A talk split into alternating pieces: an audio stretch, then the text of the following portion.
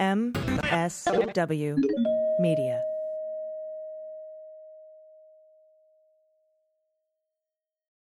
Thanks to Thuma for supporting the Daily Beans. Create that feeling of checking into your favorite boutique hotel, but at home with the bed by Thuma. Go to thuma.co slash beans and use code BEANS to receive a $25 credit towards your purchase of the bed, plus free shipping in the continental U.S. News with swearing. Beans, beans, beans, beans.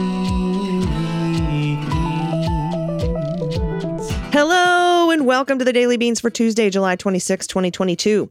Today, the Department of Justice has broadened its investigation again by putting Pence's Chief of Staff Mark Short and legal counsel Greg Jacob in front of a federal grand jury.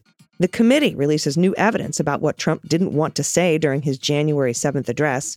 Fulton County DA Fani Willis is disqualified from investigating one Georgia state senator because of conflicts of interest. Jamie Raskin answers questions about coordination between the Department of Justice and the 1 6 Committee. And the Justice Department has filed a lawsuit against some of the biggest poultry producers in the U.S. over long standing deceptive and abusive practices against workers. I'm your host, Allison Gill.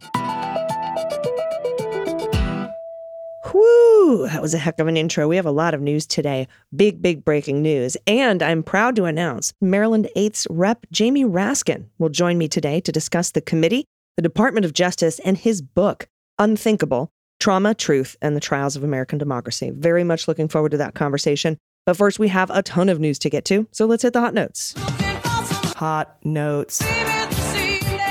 All right, everybody. The Justice Department has pressed top advisors to Mike Pence in recent weeks about efforts to subvert the election by several lawyers and Donald Trump himself. And that's according to people familiar with the matter as prosecutors escalate their 18 month Capitol riot probe. Two senior advisors to the former vice president, that's Mr. Pence's chief of staff Mark Short and legal counsel Greg Jacob, appeared before a federal grand jury under subpoena in Washington, D.C. in connection with the investigation. One area of interest to prosecutors was the January 4th Oval Office meeting where conservative lawyer John Eastman pushed Pence in Trump's presence to either reject the electoral votes outright or suspend the proceedings and ask several state legislatures to re examine the results. Something else Mark Short knows, by the way, is that Meadows seemed to acknowledge that this plot and this uh, to you know to pressure Mike Pence and to throw electors out was illegal. Last month, Jacob testified at length before the January 6th congressional committee about that meeting, which included Trump, Pence, Short, Eastman, and Jacob. During the meeting, Eastman admitted his proposals would violate the law, but wanted to go with it anyway. That's according to Greg Jacob, who just last week sat before a federal grand jury subpoenaed by the Department of Justice. This is like big. I just keep repeating it because it's big. I, I tweeted it out, and so many people thought that I was saying that the committee talked to him. No, no, no. Federal grand jury. Quote During that meeting on the 4th, I think I raised the problem that both of Mr. Eastman's proposals would violate several provisions of the Electoral Count Act. Mr. Eastman acknowledged that was the case, that even when he viewed as a more politically palatable option would violate several provisions. A lawyer for Eastman didn't respond to requests for comment from the Wall Street Journal. A federal judge last year found that Eastman and Trump, more likely than not, committed a felony in their efforts to block the 2020 elections. Two felonies, in fact 1512C2 and 371. We've talked about them forever. Prosecutors also apparently asked the two about Rudy Giuliani, who forwarded letters from individual state legislators to Pence's office, urging him to accept false slates of electors, claiming Trump won from states he actually lost. A lawyer for Giuliani did not respond to requests for comment either. Mr. Short appeared under subpoena before a federal grand jury in Washington last week. According to people familiar with the matter, television cameras captured him leaving the courthouse alongside his attorney, Emmett Flood. Hmm, kind of makes you wonder who else they missed coming in and going out. The only reason they were there was because of Bannon. ABC News first reported the grand jury appearance. Top DOJ leaders and prosecutors on the case have said they are not taking cues from the congressional inquiry, its widely televised hearings, etc., stressing that their investigation is operating separately. But as the grand jury subpoenas of these two show, they clearly show the two investigations at times appear to be following similar tracks, which is not weird. 40 people who used to work at the Department of Justice are assisting the committee. In recent months, prosecutors have focused on two discrete prongs beyond the violence of that day. One involves the submission of fake electors for Mr. Trump, which some of the former president's allies used to pressure Pence. The other involves an investigation into alleged efforts by Clark, former Justice Department environmental lawyer who pushed the agency to help revise Trump's defeat by promoting his false claims of election fraud. Both Eastman and Clark have denied wrongdoing. The interviews with Pence's advisors suggest prosecutors are targeting a senior circle of Trump associates who pushed for the former vice president to accept the false documents and halt the certification of Biden's victory. In the multi pronged investigation, last month federal agents seized Eastman's phone as he was leaving a restaurant. Prosecutors earlier issued subpoenas seeking information about unauthorized pro Trump electors and communications about any efforts to serve as a Trump elector with at least nearly 30 people, including Eastman and Giuliani and other conservative activists. Mr. Short told the Washington Post in January that Mr. Giuliani had shared letters from state legislators objecting to Biden's electors and saying those in favor of Trump should be accepted instead. He told the newspaper that he and Mr. Pence's legal counsel reviewed the letters and found no legal basis to recognize the Trump electors who had not been certified by their states. This is hugely, hugely significant, especially given the DOJ put these two in front of a grand jury and didn't simply interview them. These aren't FBI 302s. This is a grand jury probe. And it indicates the scope of the DOJ investigation into Trump's coup is wider than previously thought. We know people were complaining loudly that he should be doing a hub and spoke investigation. This kind of shows that he is. We knew they were investigating the fraudulent elector scheme, as well as the boots on the ground attack on the Capitol. We knew they were investigating Sidney Powell, Rudy, the 15 boxes of top secret documents, and perhaps even Trump's obstruction of Congress, and then also some of the other fundraising, VIP rally goers, rally organizers, I mean, people in the executive and members of Congress who, you know, tried to impede the electoral count. But now we can add the Pence pressure conspiracy to that list as well. Additionally, since there were hordes of reporters, as I said, camped outside of the courthouse for Bannon that day, and they saw Short and Jacob, but couldn't confirm it until Monday, that indicates that it's not going to be readily apparent when friendlies testify before Garland grand juries. Also, for Main Justice today, the DOJ filed a civil antitrust lawsuit in the District of Maryland against a data consulting firm and its president, as well as three poultry processors to end long running conspiracies to exchange information about wages and benefits for poultry processing plant workers and collaborate with their competitors on compensation decisions. That violates the Sherman Act. Remember that old thing? The lawsuit also alleges that two of the poultry processors violated the Packers and Stockyards Act by engaging in deceptive practices associated with the tournament system, which pits chicken growers against each other to determine their compensation. At the same time, the department filed proposed consent decrees with defendants Webber, Meng, Sahl and Company, WMS, and its president, G. Jonathan Meng, as well as Cargill, Cargill Meat Solutions Corporation, Sanderson Farms, and Wayne Farms. Quote, through a brazen scheme to exchange wage and benefit information, these poultry processors stifled competition and harmed a generation of plant workers who faced demanding and sometimes dangerous conditions to earn a living. That's Principal Deputy Assistant Attorney General Doha Mekki for the Justice Department's Antitrust Division. Today's actions puts companies and individuals on notice. The Antitrust Division will use all of its viable and available legal authorities to address anti competitive conduct that harms consumers, workers, farmers, and other American producers. If approved by the court, the proposed consent decree with data consulting firm WMS would ban WMS from providing surveys or other services that facilitate the sharing of competitively sensitive information in an industry. They were coordinating. Jonathan Meng, WMS's president, is also subject to the terms of the consent decree in his individual capacity. The proposed consent decree, with defendant poultry processors Cargill, Sanderson, and Wayne, would prohibit them sharing competitively sensitive information about poultry processing, plant workers' compensation. It would also impose on the poultry processors a court appointed compliance monitor who for the next decade will ensure their compliance with the terms of the decree. It would grant a court appointed monitor broad authority to ensure their compliance with all federal antitrust laws as they relate to their poultry processing facilities, workers at their plants, chicken growers, integrated poultry feed, hatcheries, transportation of poultry and poultry products, and the sale of poultry, and submit regular reports on the processor's antitrust compliance. It would also permit the Antitrust Division to inspect the facilities and interview their employees to ensure compliance. And it would require the companies to commit to pay $84.8 million collectively in restitution for poultry processing plant workers who were harmed by the information exchange conspiracy. These terms would expire 10 years after the consent decree is approved by the court. Additionally, the proposed consent decree with Sanderson Farms and Wayne Farms would resolve alleged violations of the Packers and Stockyards Act, which prohibits, among other things, deceptive practices in poultry markets. As alleged in the complaint, poultry processors use a tournament system to adjust a chicken grower's base pay based on how well the grower performs relative to other growers. They grade on a curve. That is illegal. The poultry processors, however, control nearly all the key inputs, including the chicks delivered to the growers and their feed, and that often determines their success. In allocating this financial risk to their growers, Sanderson Farms and Wayne Farms failed to provide information that would have allowed their growers to evaluate and manage their own financial risks. This proposed consent decree would prevent Sanderson and Wayne from penalizing chicken growers by reducing their base pay as a result of relative performance while still allowing for incentive, bonus, and other types of payments to growers.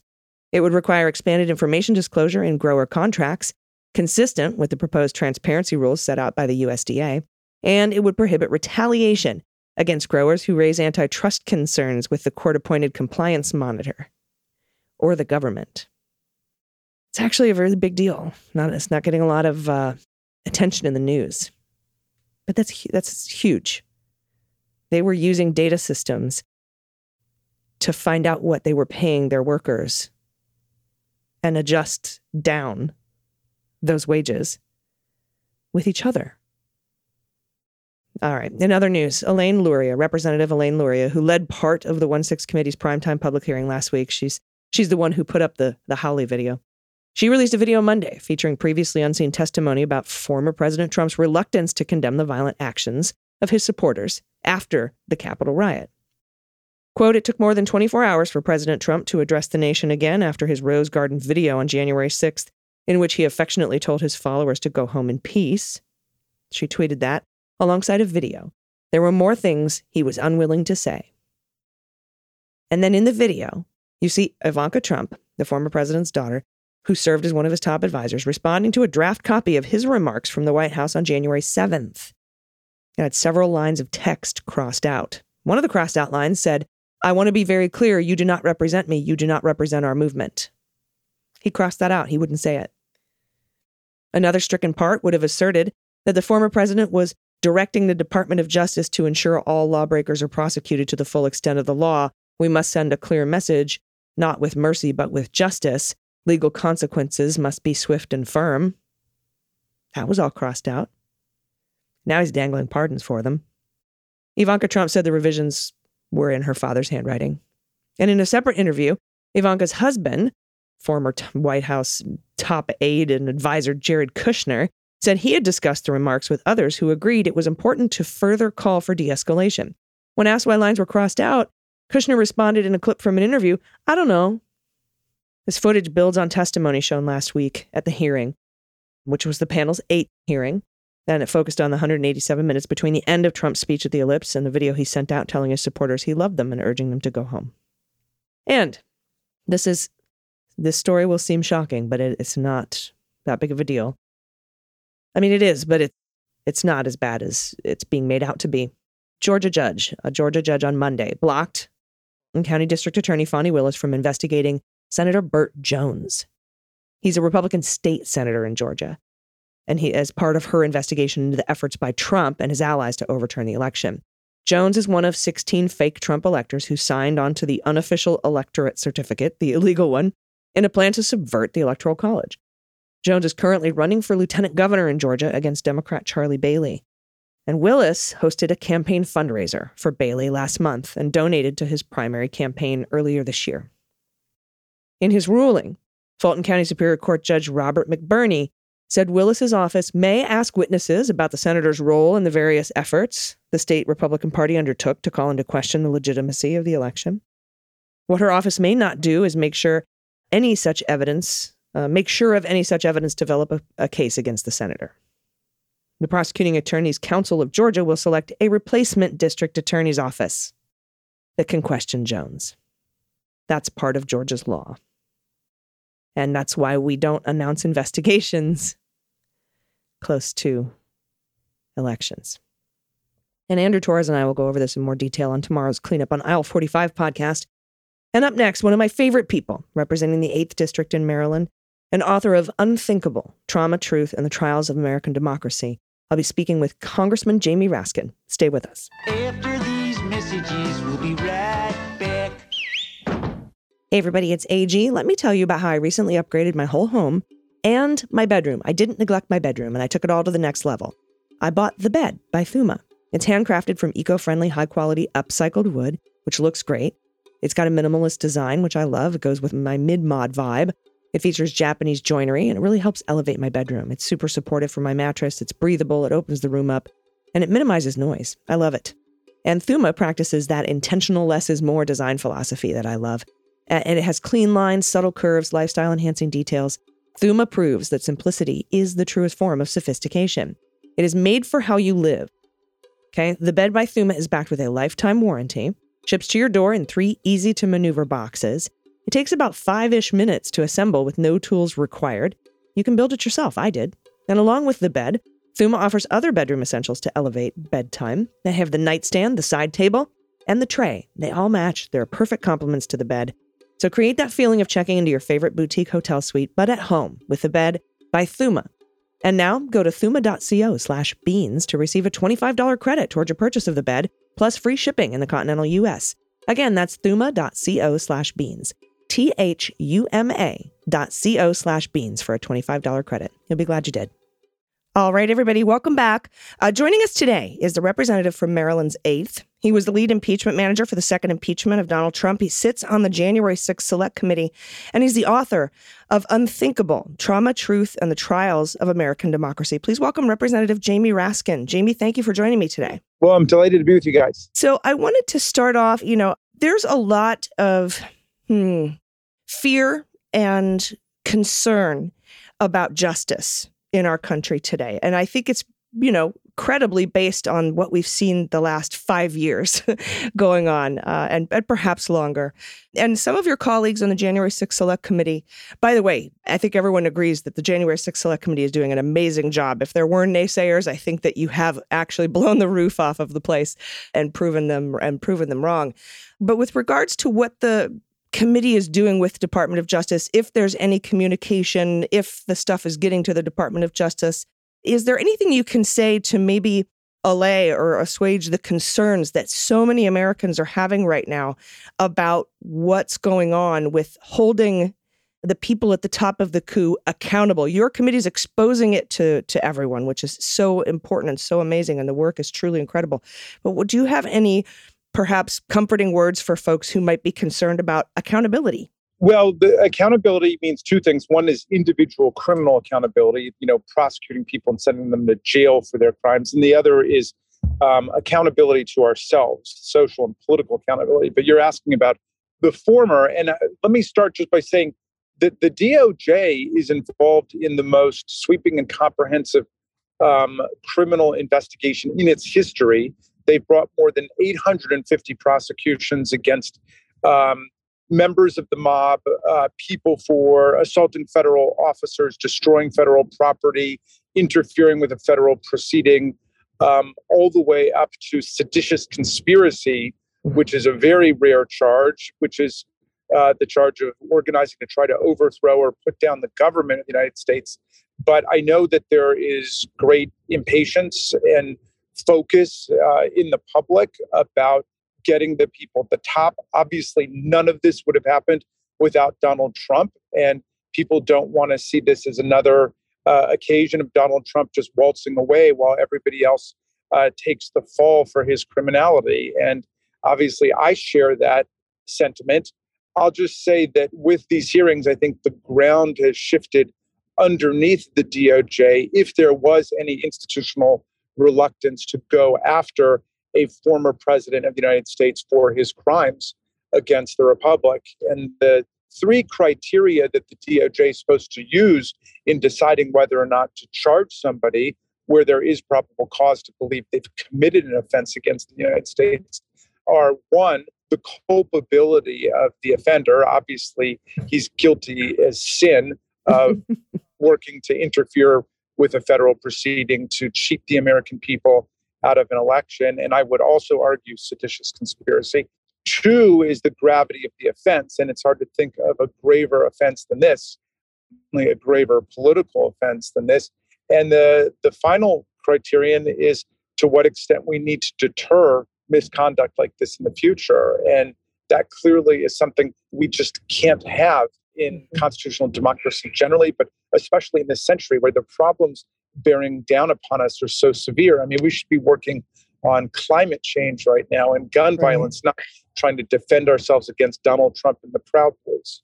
Right. Yeah. And and I, I carry that. Um, I you know I agree with you with with regards to especially the seditious conspiracy charge because for for a very long time I was like, hey, seditious conspiracy is hard. We lose those cases all the time. Let's talk about fifteen twelve C two. Let's talk about three seventy one obstructing an official proceeding or conspiracy to defraud the United States. Let's like keep let's keep it chill, you know. And then Matthew Graves comes out is able to button up the seditious conspiracy charges that Mike Sherwin almost pretty much destroyed, all all but laid waste. Uh, and was able to button that up and charge him. And I thought that that I think w- gave me a lot of hope for you know at least the the gravitas that that Matthew Graves has at the at the DC U.S. Attorney's Office. And and you know I I think a lot of people kind of mistakenly think that Garland is running the show and doing the investigation when when it's really these these U.S. attorneys that are and the line prosecutors that are doing the bulk of the work and really just taking their finished product to to the you know to the attorney general and and either informing him or you know telling him you know what they're what they're kind of up to. So I you know I'm very very happy with our our U.S. U.S. attorney in D.C. And I agree with that. And I think you're right. I mean, ultimately, you know, because we're talking about a former US president, the attorney general will have to sign off on any, you know, effort to go to the grand jury for an indictment. But you're correct that all of the preliminary work, the detailed factual predicate, will be laid by the uh, U.S. attorneys and the line prosecutors. Yeah, definitely. And and with regards to the Department of Justice and the committee, the interaction there, because a lot of us are are also kind of worried. We saw what happened in Iran Contra. We know that if these two teams aren't working together, that things can be jeopardized on on both sides of the equation. I know that the the committee's been trying to get stuff from DOJ. DOJ's been trying to get stuff from the committee. Is there some like a, a firewall up there to sort of keep the politicization out of the DOJ or to keep the DOJ out of, of Congress? Or is there some sort of cooperation there? I know that recently they've been talking about, you know, getting some of the fraudulent elector transcripts from your work over to the Department of Justice because they are vigorously investigating that. And I know they do need it, not not because they aren't doing the work themselves, but because they have to look for consistencies kind of in testimony, because that can blow apart a case like it did for you know, Durham's charge against Sussmann when Peter Baker told three different stories to three different agencies, not because he was lying, just inconsistent testimony. What sort of relationship does the Department of Justice have with the committee? Well, I would say it's an arm's length relationship. Obviously, they're uh, the law enforcement function in the executive branch. We're in the legislative branch. Uh, we're not in the business of prosecuting people. We're uh, assembling materials for a report to Congress and American people. And um, we have every interest, like I think the vast majority of Americans, in their being able to do their work. And I think that they have an interest in our being able to do our work. But other than that, there's no coordination uh, taking place.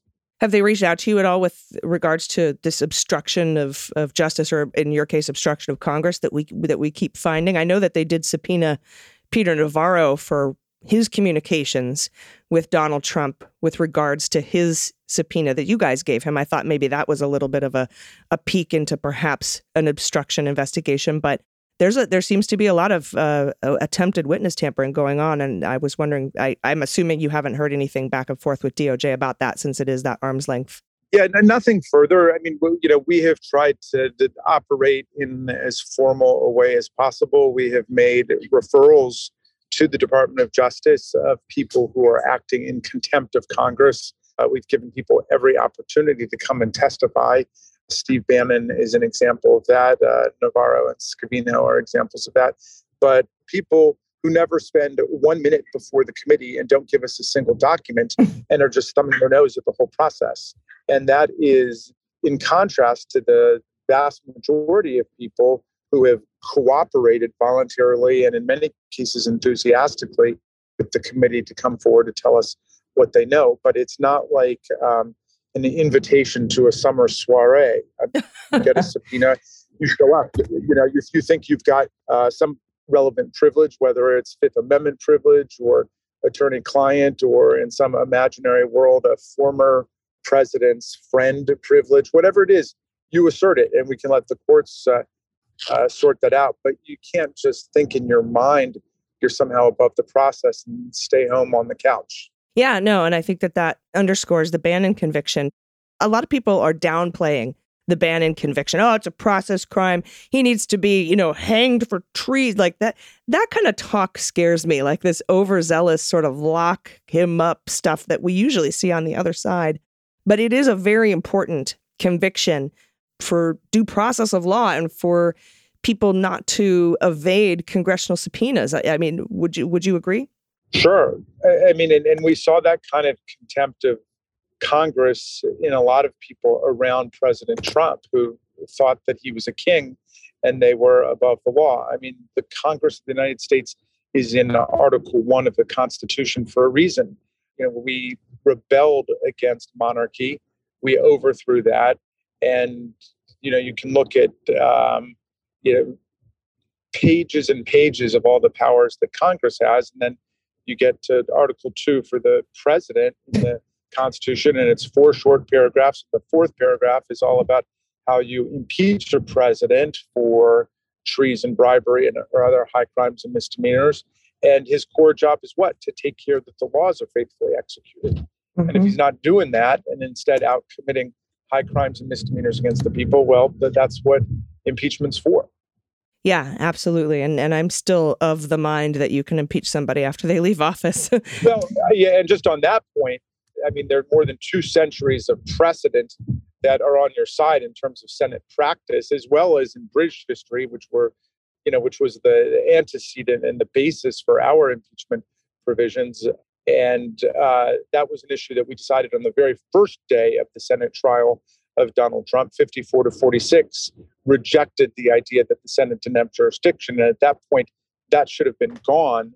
But then uh, McConnell brought it back up at the end in the context of saying basically Donald Trump was guilty. He said he's factually and morally and ethically responsible for everything that happened, but the Senate didn't have jurisdiction, which to me makes this the greatest case of uh, jury nullification in American history. Yeah, I, I concur. Before I let you go, because I know you're we're short on time here, you've got a lot to do. And I, again, I thank you for taking time out of your schedule to speak with us. But I want to talk to you about your book because it it personally for me was just absolutely had such a huge impact because it deals with personal trauma and it deals with national trauma. And you know, I on a much smaller scale from from what you went through, I am a, a disabled veteran. I have PTSD, and then also having to see what happened at the Capitol that day, and then also having to go through, you know, when the Trump administration investigated me and removed me from my job in federal service because I was doing a podcast about the Mueller investigation. I want to just, first, I want to thank you for your book. It's a beautiful, difficult memoir. Everyone needs to pick it up. You tell the story of the 45 days at the start of 2021 that absolutely just upended your life. You confronted the loss of your son. You lived through the violent insurrection and then led the impeachment effort to hold Trump accountable for inciting the political violence. Can you talk about any parallels you found between healing personal trauma and healing our national trauma? Well, you know, the the psychologists define trauma as a violent disruption or demolition of your expectations for what life is going to be like. And in, in my case, you know, I lived with the happy thought that we would always have all three of our kids together. Um, and, you know, we would always have Tommy. And, uh, and we lost him. And, um, you know, at the political level, I just always assumed that, well, however extreme all of the rhetoric got and the divisiveness, we would have a peaceful transfer of power and basic democratic institutions and practices would hold. And that was violently disrupted on January 6th. And uh, I'd actually brought with me on January 6th, which was a week after we lost Tommy, our youngest daughter Tabitha and our son-in-law Hank, who's married to our uh, oldest daughter Hannah. And so the family was also made part of that trauma. I mean, Tabitha was hiding under Steny Hoyer's desk for uh, a couple of hours uh, while a mob pounded on the door outside and chanted "Hang Mike Pence." Um, so, you know, I think that the the pathway to recovery in all these cases is, for me anyway, because I think everybody goes through it differently, has been to talk about it to a lot of people, to uh, try to deal with the truth of these realities, and then to re-enter the struggle for the service of the people we love, the love of our family, the love of our country and community. And you know, I, I say in the book that um, Nancy Pelosi threw me a lifeline because I I wasn't eating and I wasn't sleeping, and uh, the truth was I kind of had a floating notion in the back of my mind that I would never be able to do anything of value or substance again in my career. And then she asked me to lead the impeachment team and go over to the Senate. And um, it was like a lifeline because she was saying, We still need you, and uh, you've got uh, a role to play here. Mm, it's just it's so powerful and and you know to to have to go through that in such close proximity and then to have your family there to go through it uh, as well i think uh, you know i mean does doesn't that give you sort of a deeper sense of, of a need for justice not just for your family but for us and and also by the way i mean th- thank you so much for sharing this memoir because Americans need to know that they're not alone in that trauma. Do you know what I mean? The whole the whole feeling of not being alone rips away anyone's ability to gaslight you, to make you think you're crazy. We didn't storm the Capitol. It was a siesta, it was a party, it was a tourist attraction, you know. I think that knowing that we aren't alone and that you what that's what your book does for a lot of people is it takes away the ability to do that you know, many people died. Um, several officers took their own lives in the immediate aftermath of this nightmare. And, um, you know, more than 150 cops wounded, injured, broken necks, jaws, missing fingers, broken legs, toes, heart attacks, strokes, traumatic brain injury, uh, you name it. I mean, I still have constituents who are uh, officers who are in physical therapy twice a week and uh, emotional therapy too. I mean, this was a nightmare. You know, off, Sergeant Gonell, who now is forced out of policing because his wounds have not healed sufficiently for him to be able to continue being a cop. Um, you know, he served in Iraq and Afghanistan and said he'd never seen anything like that, and nothing prepared him for the brutality of this medieval style violence that the officer suffered, all with uh, you know Donald Trump lapping it up back at the White House or watching it all on TV. I mean, nothing like this has ever happened in our history before. And if we just go on and dust ourselves off as if nothing happened, uh, we're going to be inviting this kind of fascistic violence in the future. So you know, I'm proud to be part of a committee that is bipartisan but singularly focused on trying to uh, defend and restore our institutions against coups, insurrections, political violence, and attempts to steal elections away from the people. Yeah, and we look forward to you continuing that work. I know that you're going to be reviewing more over August and then over the break. You'll be coming back. We'll be hearing more in September. And uh, I thank you so much for the work that you're doing. It, it truly helps us not feel alone, and that that um, that someone is is being held to that social and political account that you're talking about. I appreciate that, and and I, I appreciate very much the work that you're doing, which is so critical. And I would love to come back on your show sometime and spend some more time with you. Yeah, I would love that very much. Everybody pick up your copy. You must pick up your copy of Unthinkable Trauma, Truth, and the Trials of American Democracy. We will be watching. We're rooting for you to subpoena Ginni. Do it. That's what uh, all my friends wanted me to pass that along to you. all right. Message received. I appreciate that. All right. Thank you so much, Rep. Jamie Raskin. We'll talk soon. Best to you. Bye bye. Everybody, stick around. We'll be right back with the good news.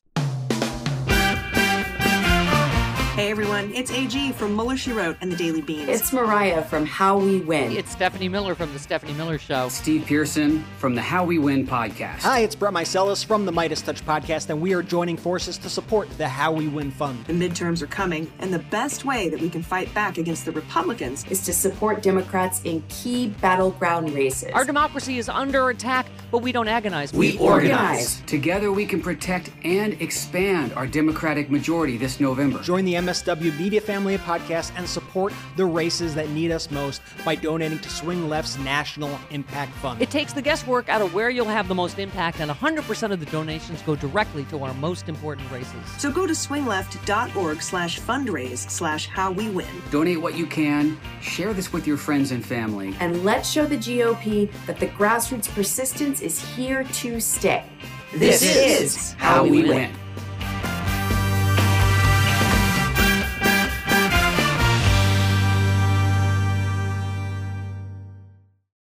everybody, welcome back. It's time for the good news. Who likes good news? Everyone? Then good news, everyone.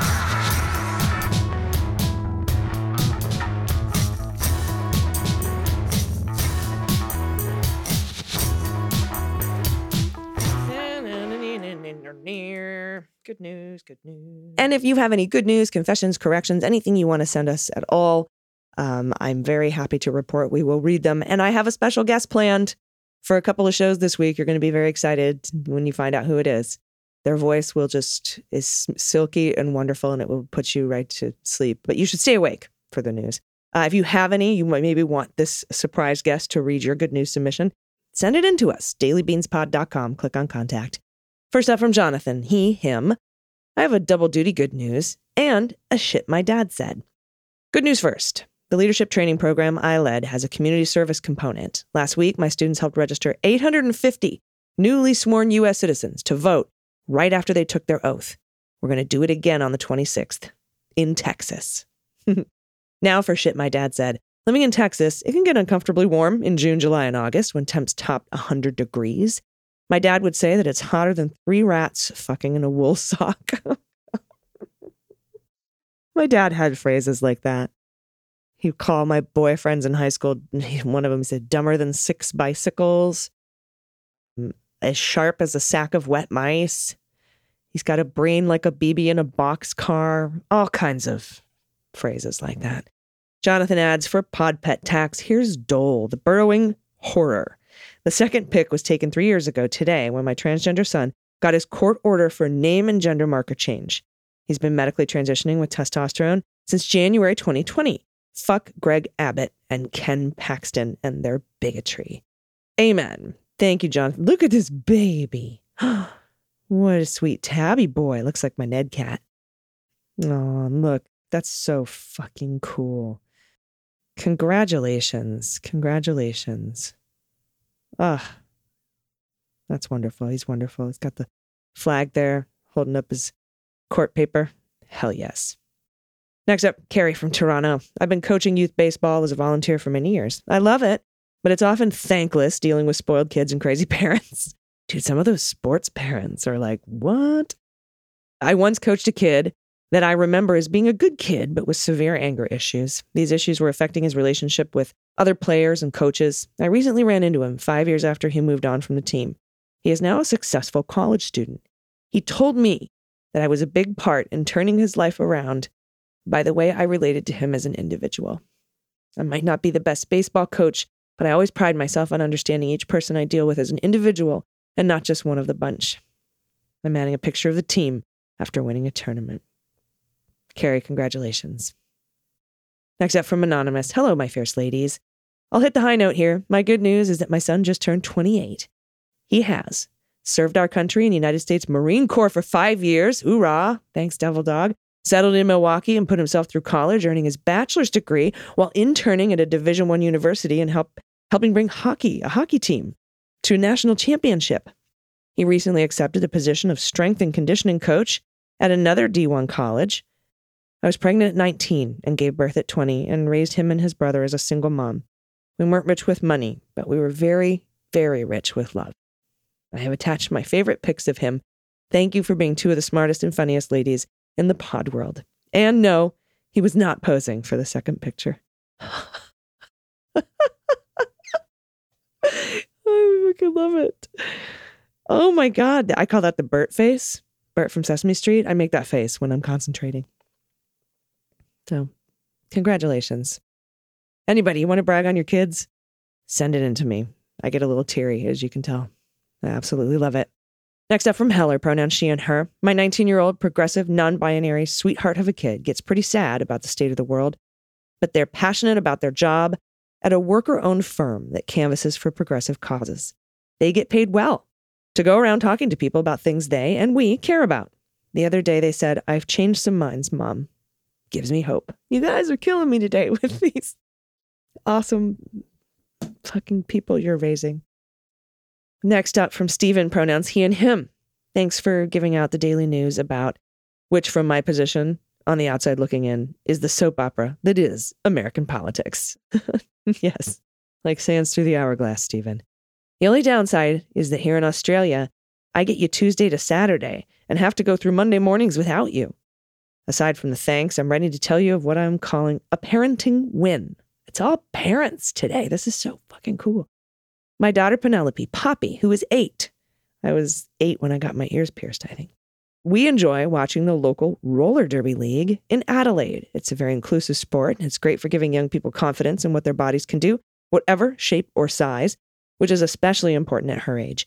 Roller derby has a position for everyone, and Adelaide League is very LGBTQ friendly. Anyway, we were at a match, which was called a bout. Yes, this past weekend, and she brought along her friend, we'll call her Jane, to watch with us. Poppy was keenly pointing out the players, and in particular her favorite player, Truffles, who identifies as they them. Jane asked, But why is he playing with all the ladies? Poppy's response made me so proud. It went like this Poppy, Jane Truffles is a they, not a he or a she. Jane, but if he's not a boy or a girl, which toilet does he use? Poppy, who cares? And it's they, not he.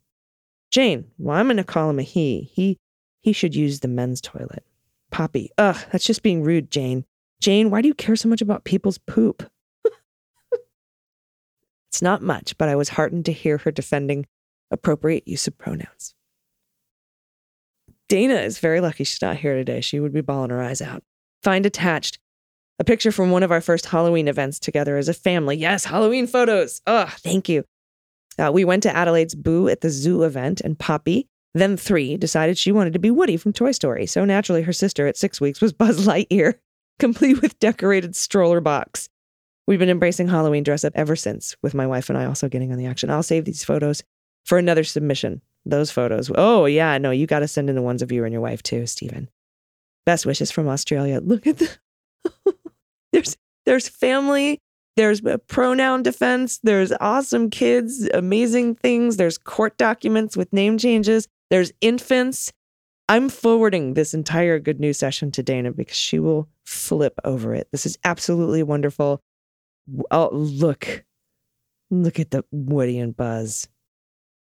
Oh, thank you for sending these in. This this was such a good good news dump. Truly amazing. You are all incredible people. All of you. Absolutely, every one of you. I wouldn't be here without you. So thank you. And thank you for raising amazing people. I'll be back tomorrow, possibly with a very cool special guest. Send in your good news at dailybeanspod.com. Until then, please take care of yourselves, take care of each other, take care of the planet, take care of your mental health, and vote blue over Q. I've been AG, and them's the beans. The Daily Beans is written and executive produced by Allison Gill with additional research and reporting by Dana Goldberg and Aimee Carrero. Sound design and editing is by Desiree McFarlane, with art and web design by Joel Reeder with Moxie Design Studios. Music for The Daily Beans is written and performed by They Might Be Giants, and the show is a proud member of the MSW Media Network, a collection of creator owned podcasts dedicated to news, politics, and justice. For more information, please visit MSWmedia.com. MSW Media.